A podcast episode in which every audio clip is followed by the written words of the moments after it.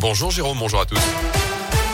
Et à la une de l'actu ce jeudi, il est possible que le pire soit devant nous. Les mots ce matin de Jean-Yves Le Drian après une semaine d'offensive russe en Ukraine, offensive qui se poursuit. L'armée russe a encerclé plusieurs villes ukrainiennes qu'elle pilonne. On craint une logique de siège à laquelle les Russes sont habitués, dit le ministre des Affaires étrangères, alors que l'Allemagne va livrer 2700 missiles antiaériens supplémentaires à l'Ukraine. De son côté, Emmanuel Macron dénonce les mensonges de Vladimir Poutine qu'il accuse d'être le seul à avoir provoqué la guerre. La, priorité pour la France, pour l'Europe et nos alliés, c'est d'enrayer l'escalade et essayer de négocier un cessez-le-feu. C'est ce que dit ce matin le porte-parole du gouvernement Gabriel Attal. Notez qu'Emmanuel Macron a également chargé son premier ministre Jean Castex d'élaborer dans les prochains jours un plan de résilience économique face à la hausse à venir chez nous des prix notamment de l'énergie. Les sportifs russes et bélarusses finalement exclus dans ce contexte des Jeux paralympiques. Ils doivent débuter demain à Pékin. Le comité international paralympique avait jusqu'à présent annoncé qu'il pourrait participer sous bannière neutre, mais plusieurs autres équipes et athlètes menaçaient de ne pas participer.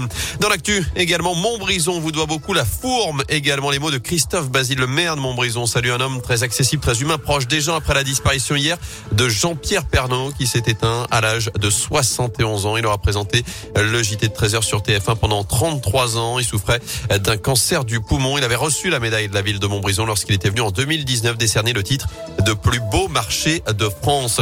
Un hangar détruit par les flammes cette nuit dans la Loire. Incendie qui s'est produit vers 1h30 à Vauchette. Il s'agit d'un bâtiment de 150 mètres carrés. Plusieurs engins agricoles ont également brûlé à l'intérieur. En revanche, aucune victime n'est à déplorer. Et puis du foot, Nantes-Nice, ce sera donc l'affiche de la finale de la Coupe de France. Le FC Nantes qui s'est qualifié hier après sa victoire au tir au but face à l'AS Monaco. La finale, ce sera le 8 mai prochain au Stade de France.